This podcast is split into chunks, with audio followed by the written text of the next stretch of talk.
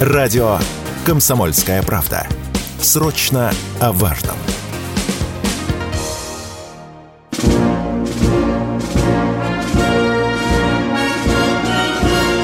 Военное ревю полковника Виктора Баранца.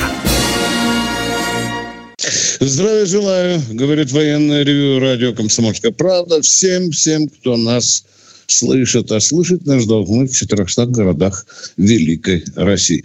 Мы начинаем очередной выпуск, и с вами по традиции и Виктор Баранец, и Михаил Тимошенко. Здравствуйте, товарищи! Страна, слушай! Приветствуем всех радиослушателей, чатланы господина Никто. Громадяне, слухайте сводки Софинформбюро. Дивись, Микола. Поехали, Виктор Николаевич. Поехали.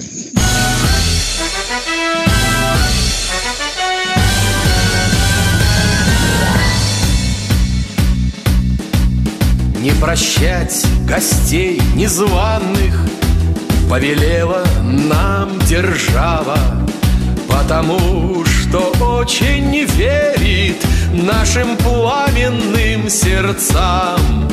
И мы служим не за деньги, не за звезды, не за славу, просто там, где все бессильны, доверяют только нам. Военная контрразведка, мужское великое братство, где родину нашу святую никто никогда не предаст. Военная контрразведка, с тобой невозможно расстаться. Военная контрразведка, спасибо, что выбрала нас. Родились мы на гражданской, стали СМЕРШем в 43-м. И всегда в строю едином вместе с армией идем. На любой удар коварный мы с достоинством ответим, потому что защищаем край родной и отчий дом. Военная контрразведка, мужское великое братство, где родину нашу святую никто никогда не предаст. Военная контрразведка, с тобой невозможно расстаться. Военная контрразведка, спасибо, что выбрала нас. Редакция «Комсомольская правда», военное ревю «Комсомольской правды» поздравляют наших военных контрразведчиков, которых сегодня особенно много работы. Удачи вам, мужики! Николаю Петровичу Юрьеву наш персональный привет. Кто знает, тот догадается. Ну, а теперь к нашим делам. Вот так оно получилось, что 19 декабря богато на разные интересные исторические, военные и невоенные события. Ну, как я могу, дорогие друзья, не сказать вам, что 19 декабря 1906 года родился Леонид Ильич Брежнев, лауреат международных государственных премий, четырежды Герой Советского Союза, Герой социалистического труда, лауреат Ленинской премии по литературе, ну и по многим другим способностям тоже лауреат. О времени Леонида Ильича Брежнева как-то хорошо и тепло сказала старушка. Мы жили бедно, но хорошо. Мы помним Леонида Ильича, помним ту стабильность, которая была при нем. Конечно, и помним анекдоты, но, тем не менее, его имя никогда уже не будет стерто в нашей общей истории. 19 декабря 1939 года на заседании Комитета обороны было рекомендовано принять на вооружение Красной Армии танк Т-34. Наш легендарный танк, наш танк Победы, который, кстати, и до сих пор в боевом строю. Да, в танковой Кантемировской дивизии есть целая часть танка, которая полностью состоит из Т-34. Я напомню, что с 40-го по 61-й год только наша промышленность готовила 61 тысячу танков. Я не говорю о гигантском количестве Т-34, которые по лицензии изготавливали страны так называемого социалистического лагеря. В 1943 году были образованы, а мы поздравляем сегодня суворовцев и Тверского, и Свердловского училища, которые были как раз образованы в 1943 году 19 декабря. Ну и любопытная деталь. 19 декабря 1991 года был последний раз вручен Орден Красной Звезды. А теперь к повестке дня. Вы наверняка сегодня слушали выступление Шойгу на расширенной коллегии. Конечно, слушали. И он упомянул такую любопытную цифру, что всего более 50 стран или военные промышленные комплексы более 50 стран обязались помочь Украине, но реально помогают только 15. И тем не менее, эта цифра достаточно внушительна. И вот у обывателя возникает вопрос. Ему уже все равно там из 50 только 15 поставляют. Тем не менее, у обывателя глаза на выкате. Да как же мы их победим? На нас навалилась такая шайка. Вы что? А мы тут одни пашем. И все. Ну, давайте немножко посмотрим на нашу арифметику. Сколько сегодня, я назову только крупные предприятия ВПК, сколько их сегодня в России? А под 70 хотите, да? А сколько там работало еще недавно до операции, скажем так, 1 миллион 800, а сейчас уже за 2 миллиона. Заводы работают в 4 смены. Вот мне любопытно было узнать об этом. 4 смены. Ну что, гособоронзаказ, Шойгу сегодня сказал, там 8 раз увеличился, да? 8 раз. То есть мы пытаемся оснащать нашу армию теми вооружениями, которые ей крайне необходимы. Ну что, дорогие друзья, конечно, слава нашим труженикам военно-промышленного комплекса, но я бы, наверное, сильно полукавил перед вами, если бы не сказал, что мы, когда раскручивали военно-промышленный комплекс под задачи нашей специальной военной операции, еще же не забывайте, сотни смежных предприятий, причем частных, они же ведь тоже были включены вот в махину нашего военно-промышленного комплекса. Ну и что? Ну, кое-кто нам помогает. Ну, хорошо, я скажу только теперь, кому может. Ну, конечно. Вы же не сомневайтесь, конечно. Иран же, ведь это же уже не секрет, помогает нам. Северная Корея помогает. Помогает нам еще и... Ладно, вот тут я помолчу, пока я не получил официального разрешения говорить. Помогают нам, помогают. Так что мы справляемся с той великой махиной, которая помогает Украине добывать ракеты, снаряды, танки, пушки. Одна проблема у нас, которая могла бы решить эту проблему, когда мы могли бы довести до бесполезности эти поставки. Не получается, дорогие друзья. Прямо говорю, не получается. Тут нас спрашивают, почему не бьют эти эшелоны, которые идут там через... Почему мосты не рвем? Почему мосты не рвем? Нет у нас пока ответа. Вот один вчера стал наклевываться. По некоторым стратегическим мостам или рядышком, или под ними прямо прицеплена газовая труба. Ну, наверное. Наверное, так может. Не хихикайте только, не хихикайте, дорогие друзья. Есть такие у нас люди, которые будут... Нет, я сказал по некоторым. Ну, и теперь на поле боя. А я скажу так, как сказал мне один большой военачальник. Линия боевого соприкосновения по стратегическому счету, по глобальному, она стоит. Стоит, да, потому что идут интенсивные, но мелкие позиционные бои. Вот такая, вам скажем, сразу такой, вот такие вещи. Где-то терзают нас, где-то терзаем мы, где-то мы продвигаемся, где-то враг, продвинувшись на 5 метров, орет, что он уже тут чуть ли не Россию победил. Вот такая, в общем-то, ситуация. Ну вот про Марьинку сегодня уже лучше. Вчера говорили 2/3 захватили, а сегодня уже говорят 1/3 осталась. Вот такая она динамика. Что-то, Миша, слишком громкие заявления раздаются о стратегическом прорыве под Авдеевкой. О, Боже!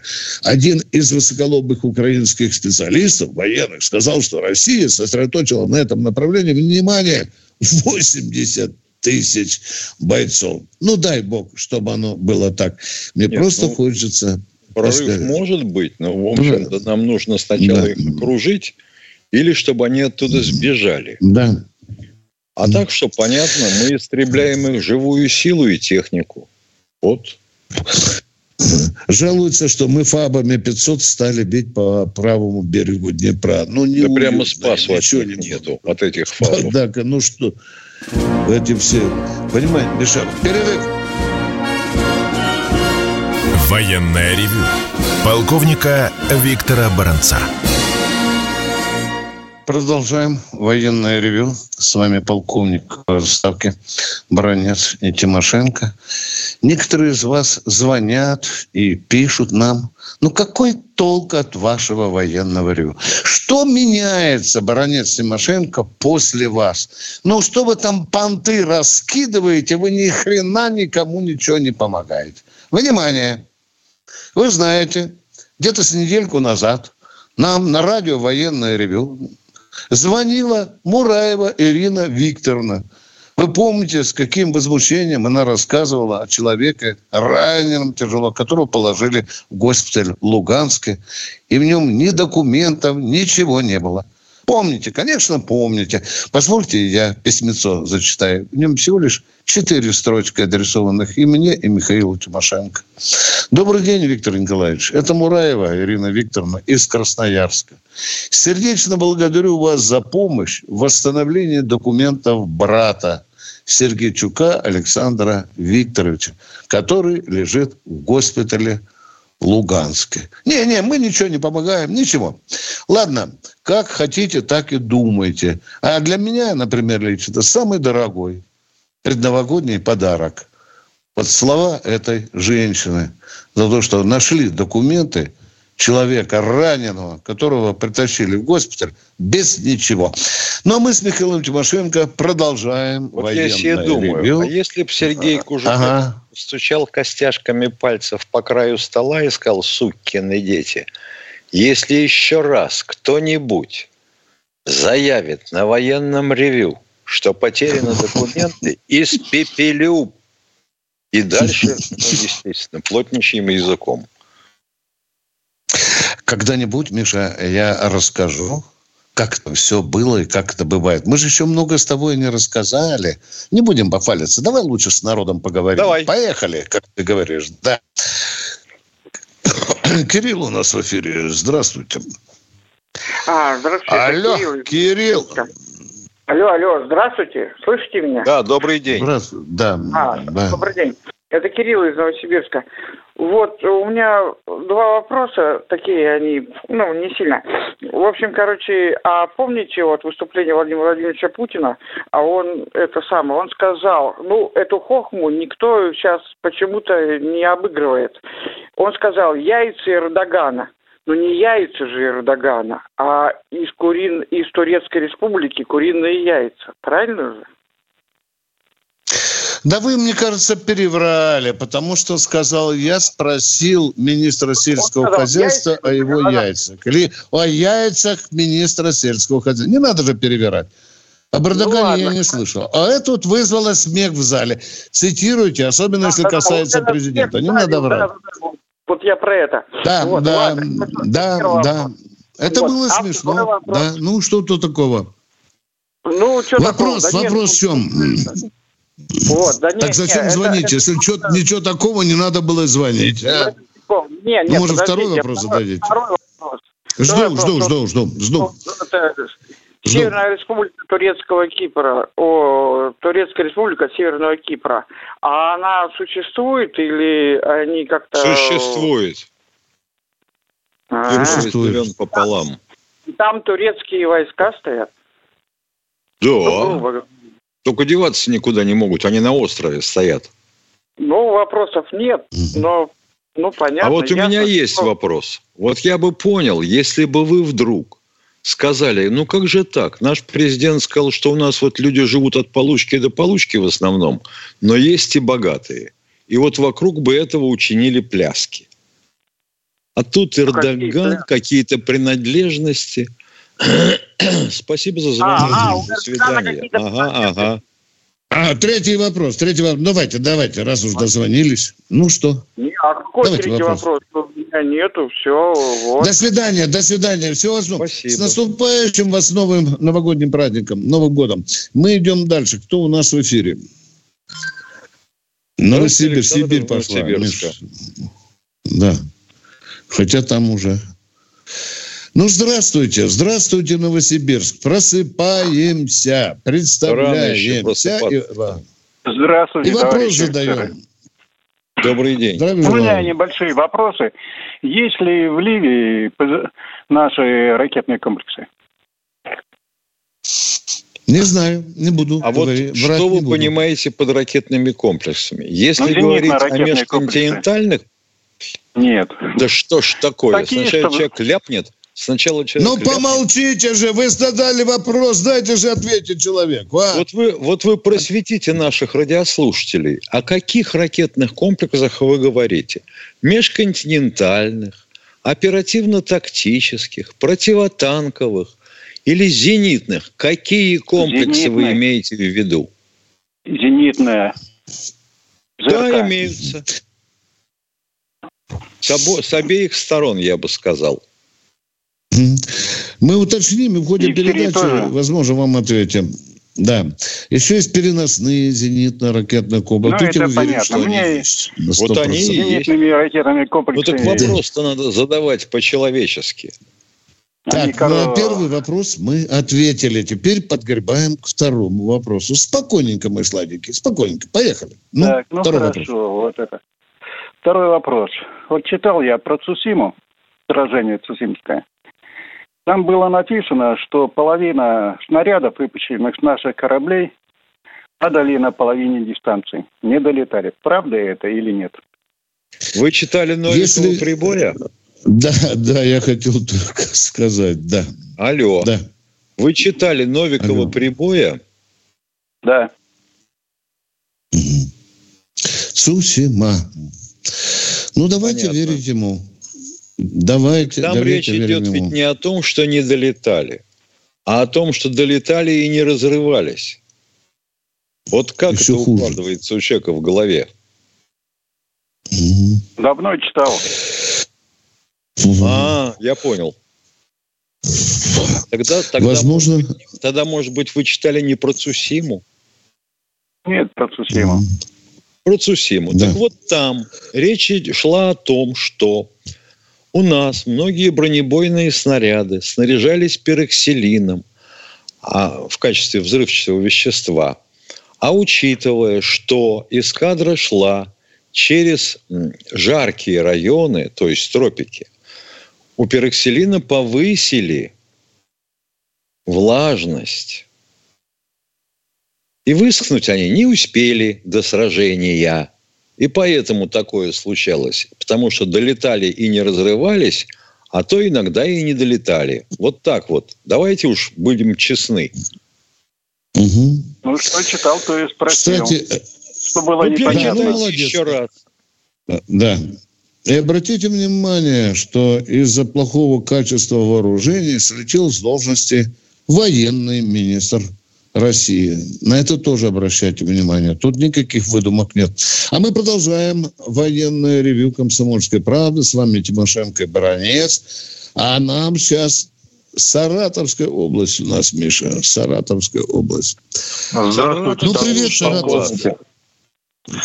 Здравствуйте, товарищ полковник. Виктор Николаевич, первый вопрос к вам. Скажите, пожалуйста, у вас, как говорится, муза не пришла для написания какой-нибудь новой книги? Да есть она, но уже пришло время одевать домашние тапочки и писать мемуары о своей богатой журналистской жизни. Я все-таки 52 года отбарабанил на этой службе, мне еще не надоело.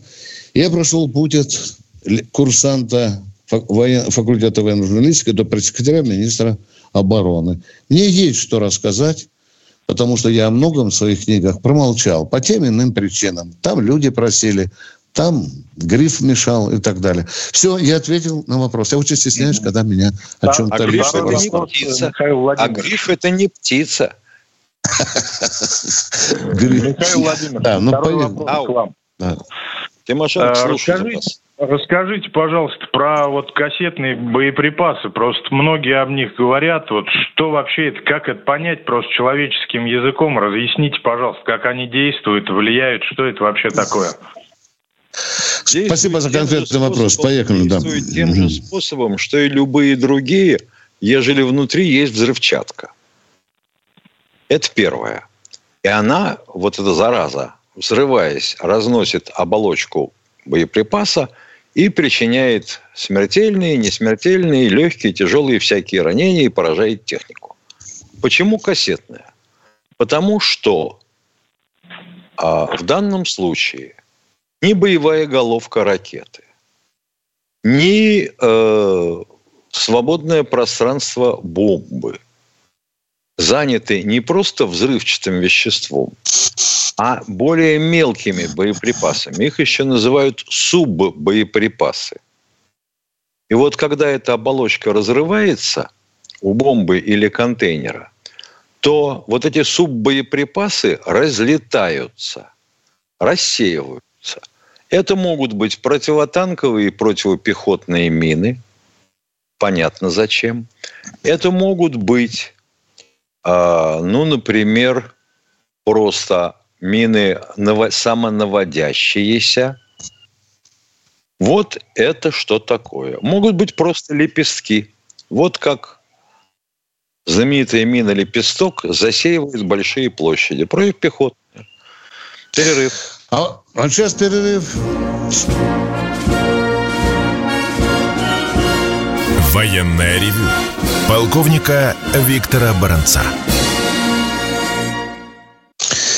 И еще раз привет всем, кто нас слышит. В эфире радио «Комсомольская правда», военное ревю. С вами полковник в отставке Тимошенко и Баранец. А мы ждем очередного радиослушателя, который хочет у нас что-то спросить. Сергей из Новосибирска. Сибирь сегодня forever. Сибирь пошла. Здравствуйте. Два вопроса. Вот передавали, чтобы... Создается отряд из военнопленных украинцев. Вот они воюют или нет? Уже воюют. Да, отряд имени Богдана Хмельницкого. Возглавляет его Терещенко. Все, на первый ответ есть. Второй вопрос, пожалуйста. Вот как начались события в Газе. Эта информация была на первом месте. Израиль ругали как только могли. А вот после того, как состоялся разговор телефонный между премьер-министром Израиля Нетаньяху и президентом России, все как оборвалось. Негатив. Как же это оборвалось? Как это оборвалось? Я понимаю, что вы, наверное, не смотрите федеральные каналы, но там ему достается, будь здоров, и Нетаньяху, и всем остальным тоже. Часа 4 назад я сдал материал на эту тему «Комсомольскую правду». Зайдите на сайт, посмотрите. Там этот мерзавец Кирби, говорящая голова Совбеза, говорит, что вот то погибает там от снарядов и мин Сахала, то, в общем-то, это правильные жертвы. А вот на Украине погибают неправильные жертвы. Сортирует, нет. Подлец. Да, сортирует, подлец. Уже трупы. Спасибо, ответили на ваши вопросы. То есть тех, кого Сахал убивает в секторе Газа, он их убивает за дело, вот правильно. Российская армия кого-то на Украине, то это ужасно, это ужас, это терроризм. Сегодня там уже насчитано почти 17 тысяч. Кто у нас в эфире? Катенька, вводите. Люберц у нас, Анатолий. Да, здрасте, Анатолий. Здравствуйте. Здравствуйте. Я первый вопрос. Вот эти молодые ребята, которые погибли, и один из них написал послание, чтобы позаботились о их, в общем-то, родителях и родных. А написал кто, если... один человек. Один. С ним хорошо. Погибло еще 8. 9, да. Угу. Хорошо. Если бы он не написал, то так бы они как бы и все, и не позаботились бы о матери. А вы предлагаете нам порассуждать на тему, что было бы, чего бы не было? А где государство они будут захоронены? Там, да. У тебя на родине? Там, где, где родственники пожелают, уважаемый. Или это дело родственников. Или мы нет.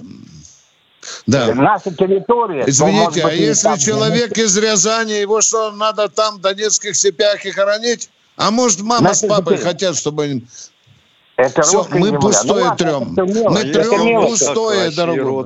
Да, трем гнилушку.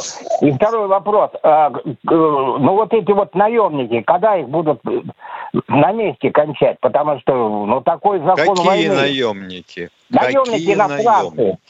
Иностранцы, которые воюют на укропской стороне. Ну, их там кончают на месте, где затянутся. Вот бахнул снаряд, кусочки, считай, нет, кончились. А когда они в плен сдаются, они что, в плену у нас сидят? Хлеб нас едят? Да, они в плену, потому что раньше в Донецкой и Луганской Конституции была смертельная казнь. Но когда они вошли в состав Российской Федерации, у нас же то мораторий на смертную казнь. Вот сидят и хлеб жуют. Вот сегодня сказали, взяли за задницу поляка. Вот я бы хотел, чтобы поляка показали нам перед всей Россией. Вот почему-то нету привычки. Да. Ну, вот все, поговорили. Это тоже, я честно скажу, Виктор Николаевич, меня это тоже немножко удивляет, почему мы так стесняемся и скромно себя ведем по части пленных наемников. Да. Вот пусть бы это... Физия, во весь бы экран бы сказала: шановные панове, ясновельможные паны. Вот, был бы француз, сказал бы по-французски. Был бы англоговорящий, ну пусть бы говорил с американским акцентом. Ради бога. Но мы почему-то стесняемся их показывать. Вы знаете, генерал Франко, хоть он и фашист был, он пленных интербригадовцев отдавал марокканским солдатам. И они, эти наемники, смотались из Испании за год до кончины войны, конца войны. Вот так. Ну это, что, конечно, вы с Михаилом Владимировичем говорите почти одно и то же. Действительно, мы упускаем шанс выдать хороший пропагандистский выстрел. А Шойгу сегодня назвал там огромное количество наемников, которые убиты были, Миша, прямо на поле боя. Огромное количество. Ну, хорошо. Ладно, спасибо большое. Да. Может быть, это их бы показывать, может быть, родня бы увидела, знакомые. И пошли бы слухи по Америке, по Польше, по Франции, по Германии. Да. Не мешало бы показывать и трупы убитых. Вам это не нравится? А это вот к вопросу о том, что у нас факультет-то прикрыли со специальностью гибридные войны, да? Да. Угу. Как-то мы стесняемся. Хоть бы вызвать... Граждане Соединенных Штатов Америки по телевидению вызываются на опознание трупов своих родственников. Нормальный ход. Но мы же заботимся. А то же вдруг у него ни документов нет, ни черта. Но мы же должны по-человечески относиться к убитым. Что же мы звери, ну, вот что посмотрите. Ли? Конечно, конечно. Кто у нас в эфире? Представьтесь, пожалуйста. Здравствуйте, из Новгородской области. Здравствуйте, товарищ полковник. Я бы хотел узнать, существует сейчас артиллерийская академия имени Дзержинского. Дело в том, что в 1970-1972 году я охранял ее. Какой ее сейчас дальнейшее? Существует. Переехала в Балашиху. Ага. Спасибо. Пожалуйста. А мы продолжаем военное ревю. И у нас в эфире Новосибирск. Вот, 4-й звонок, по-моему, из Сибири. Константин, здравствуйте. Ваш вопрос. Здравствуйте, товарищ полковники. Здравствуйте. Вопрос такой. На линии соприкосновения автомат Калашникова у наших ребят только 5.45 или есть 7.62 тоже присутствует? Ой, там чего только нет. У наших ребят в основном АК-12. Это во-первых. Во-вторых, понятно. Кое у кого, может быть, и по второму автомату, когда 7.62 подворачивается, их тоже не выбрасывают. Проблема же, собственно говоря, в боеприпасах, правда? Да. Ну вот. А так есть даже немецкие пулеметы МГ-42. Очень хорошая машина, хорошая. Мне нравилась. Да, хорошая. Спасибо большое. До свидания. Всего вам доброго. Мы продолжаем военное ревю. Петербург у нас. Дмитрий что-то хочет спросить. Ну, давайте, Дмитрий, что у вас? Здравствуйте, полковники. Здравствуйте. Провокационный, здравствуйте. Не провокационный вопрос, просто вопрос разочарования. Да нам-то уж без разницы какой. Не пугайте, а то пойду за валидолом сейчас. Давайте, ваш вопрос. Поехали. Проконсультируйте, пожалуйста, признание Путина о его наивности и доверчивости, будучи во главе ФСБ и столько лет во главе нашего государства. Он неоднократно говорил об этом. Вот что это значит? Что значит наивность? Что это такое? Доверчивость? Как это может быть? А то, что он доверял подписи и заверению иностранных государств. И вас бы кинули еще сильнее. Военное ревю полковника Виктора Баранца.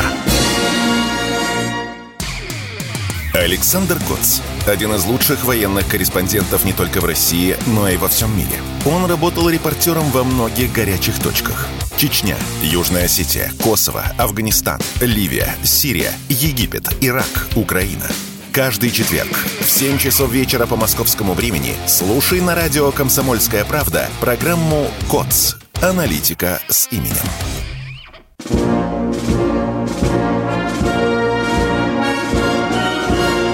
Военное ревю полковника Виктора Баранца.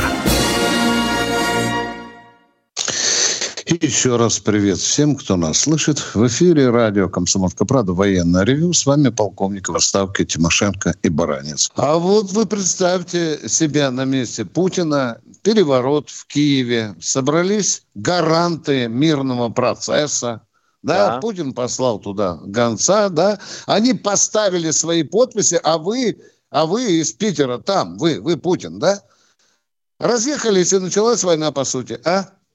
Я бы вам сказал, что ж ты такой дяденька наивный, Как тебя кинули, Питер, Ты же мудрый человек, Что ж ты такой наивный, я сказал бы тебе. Вот так оно бывает в жизни. А дальше возникает вопрос автоматически. А что он должен был сделать, если не поверил? Если подписи стоят, как можно по-другому? Вот, допустим, не поверил. Хорошо, что? Жахнуть, как тут нас призывают некоторые радиослушатели, сами понимаете, чем. По столицам тех государств, которые это гарантировали. Руководители этих государств руководили своей подписью. Да. Жахнуть, да. Дальше что? А дальше здравствуй, Минитмен. Ты же вчера говорил? Да. Дальше Минитмен, здравствуй, да. Так что все бывает в большой политике. И обман бывает, и наивность, и святая вера в авторитетность той подписи, которую Путин видит под документом. А вам хочется, чтобы его никто не обманывал. Надеюсь, уже мудреет наш президент, и в следующий раз уже не так будет относиться. А как американцы вышли из договора по противоракетной обороне? Легко. Mm-hmm. А чего ж вы не спрашиваете, как кинули Горбачева вместе с нами, когда сказали, что ни на дюйм НАТО не продвинется на восток? Давайте вспоминать. Какой же этот меченый был наивным, да? Ведь он же свято верил. Свято верил. Ты в заявление. Что, укусил бы, если бы кто-нибудь сказал, что верить нельзя. Конечно. Конечно. Приехал и сказал, вот все, они не продвинутся ни на дюйм. Нам не сам Бейкер сказал, а кинули, и очень хорошо кинули. Они уже стволами своих танков упираются в Псковскую область. Кто у нас в эфире? Представьтесь, пожалуйста. Самара у нас в эфире. Привет, Самара, городок. Самара. Здравствуйте. Я Москва. Самара. Здравствуйте.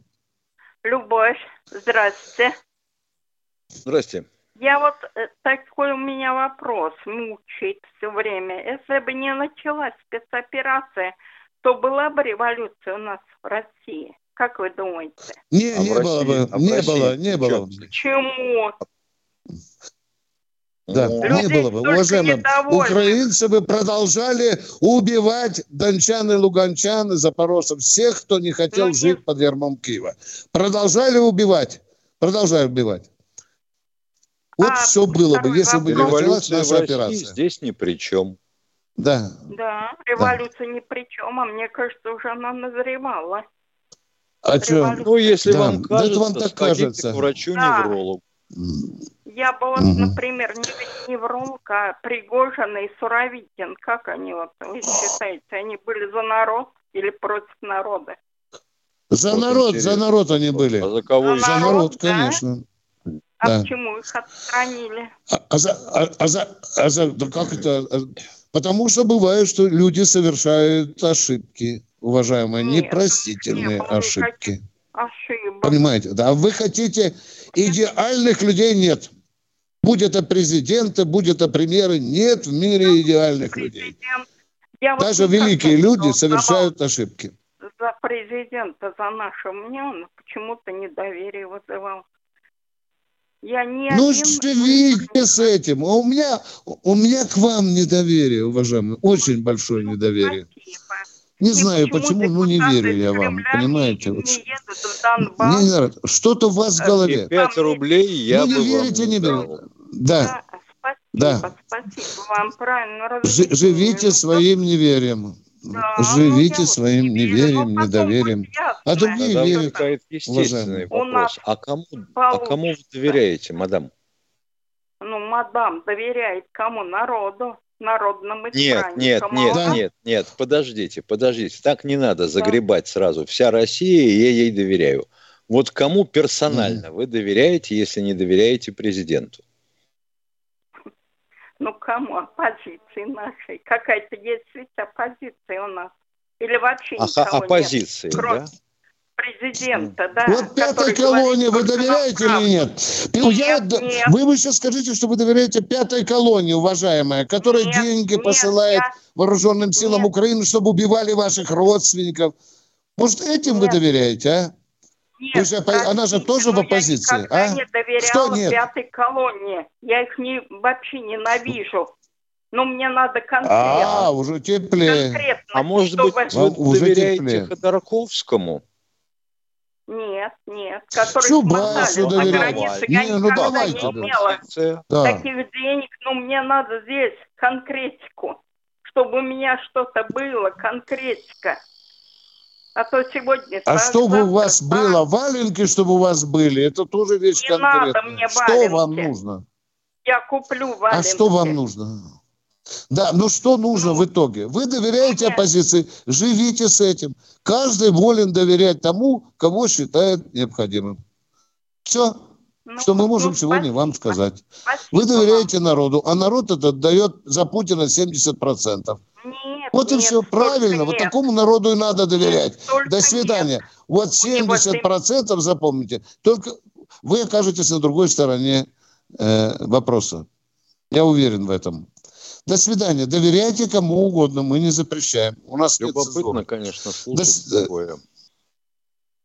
Это общий такой муть. Мы гнилушку терем и все. Поехали дальше. Кто у нас в эфире? Здравствуйте, Евгений. Здравствуйте, товарищи офицеры. Вот женщина сейчас звонила, чувствуется, она хорошо живет, но хочет революции почему-то. Я не пойму. И вот теперь хочу сказать, вот да. Слушал я выступление. Человеку хочется, чтобы вломились к нему в дверь, да, чтобы вышибли ее из дома.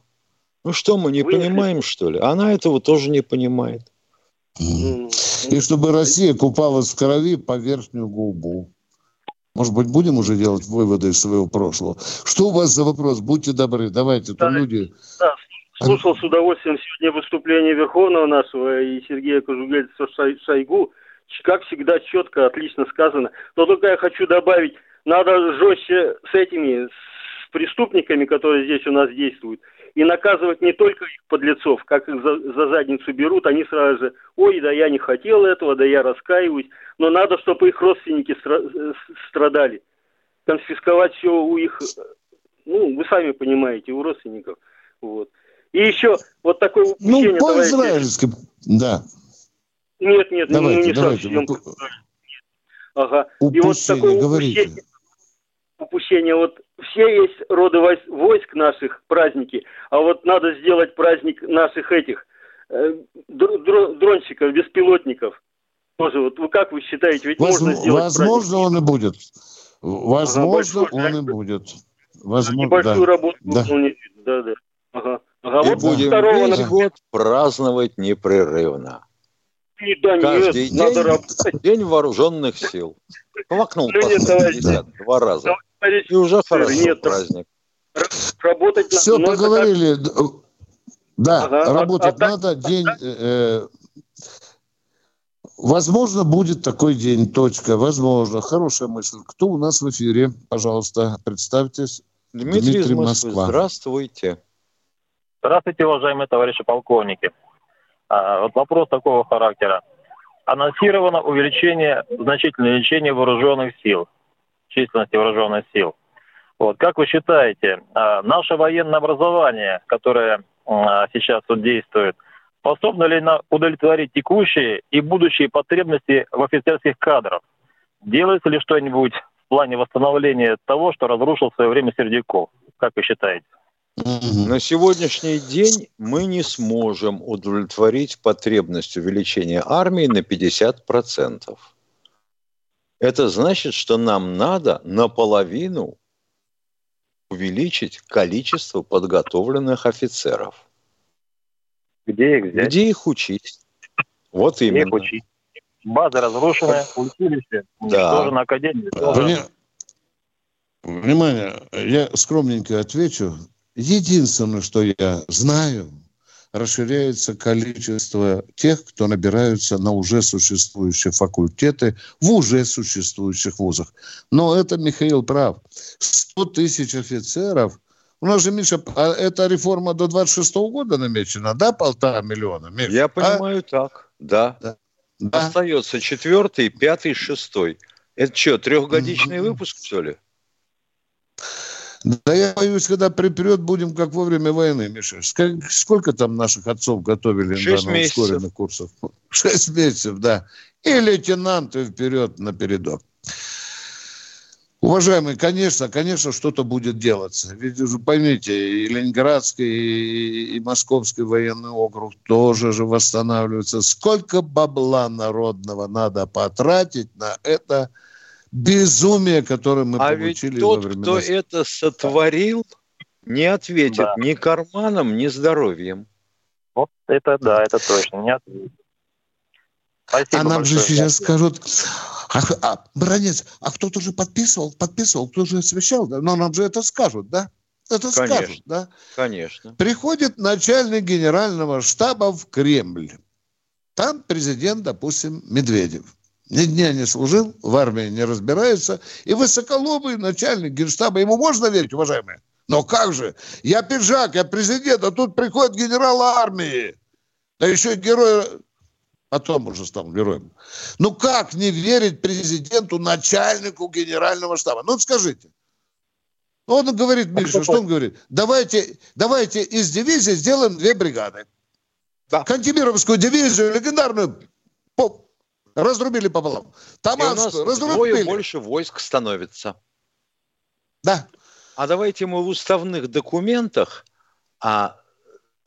обозначим, допустим, полосу обороны дивизии Вот в прежнем варианте, как вы помните, конечно, товарищ президент, была 20 километров, мы назначим для бригады 20. Вы как? Хорошо, говорит президент, и подписывает бумагу. И похрену ему. Хотя он по военной кафедре был артиллеристом. По барабану. Приезжаю в Кантемировскую дивизию в то самое время, захожу в штаб, не вижу красного знамя, прославленной Кантемировской дивизии. Товарищ командир, а куда боевое знамя делать? Да вы понимаете, нас же разделили на две бригады, но мы же не поломаем это боевое знамя пополам, не нарвем на две штуки, да? Ну, мы в музей сдали, а нам отдали вот такие полотенца. Хорошо, да? Это знамя, которое фронт прошло.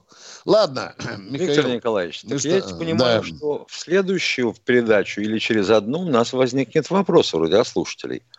А вот сейчас, вот те славные боевые знамена алого цвета, они в частях есть? Пост номер 1. Что охраняет?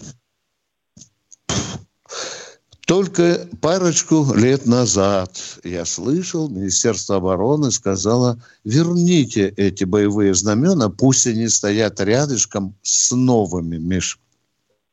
Вот такое решение принято, да? Для начала, чтобы все привыкли, а потом новые в сторону и на место них вот. Да. Нас же с тобой спрашивают, Баранец, Тимошенко, а что это красное знамя? Мы видим сегодня над Марьинкой. Передке. Да. Чего ж такое там? На танке алое знамя. Это что? Это алло, очень интересно. Товарищи, которые там наверху. И я бы, конечно, уже сейчас ставил вопрос, что не надо мавзолей закрывать картонкой. Тем более выборный год. Ты понимаешь, о чем я говорю, Миша? Да. Еще бы я сказал, если подумать о количестве избирателей, которые побегут, задрав штаны, голосовать за того или иного кандидата, который скажет, 49 тысяч бесквартирных офицеров должны быть упакованы квартирами до конца 2024 года. Как ты на это смотришь? Да. Видите, всеми четырьмя голосую за. А теперь берем 49, берем жена, допустим, у каждого. Ну, пусть 50. Это уже 100 тысяч, да? А у каждого еще по ребенку взрослому, допустим, еще 50. 150 тысяч. В кармане у кандидата в президенты. В кармане. Но только сказал, я даю слово. И сейчас ставлю задачу и министрам, и Министерству обороны, и так далее. До 2024 года. Меня не интересует, как то там человечники строите, лейтенанта, особенно те, которые вот с фронта пришли и так далее. Вот интересный вопрос. У меня такая мыслишка мелькает при случае напомнить или подкинуть идейку человеку, который идет президент. Я тебе скажу, паскудные у тебя мыслишки. Так я же должен подсказывать. А еще предложили тогда мавзолей задрапировать красными полотнищами. Красными. И с серпом, и с молотом. Без серпа. Да. Красными. А это ведь тоже, это был бы великолепный шаг. Великолепный шаг. Надо об этом подумать. Эй, вы там наверху, послушайте старых полковников. А мы, Катенька говорит, еще минутка осталась. 30 секунд. Михаил Тимошенко. Прощаемся до завтра. Да. Полковники Баранец и Тимошенко уходят на перерыв. Завтра, в это же время, условия связи прежние, позывной военное ревю, частота 8-800-200-97-02. Звоните, ждем. Ждем ваши вопросы. Пока. Военное ревю полковника Виктора Баранца.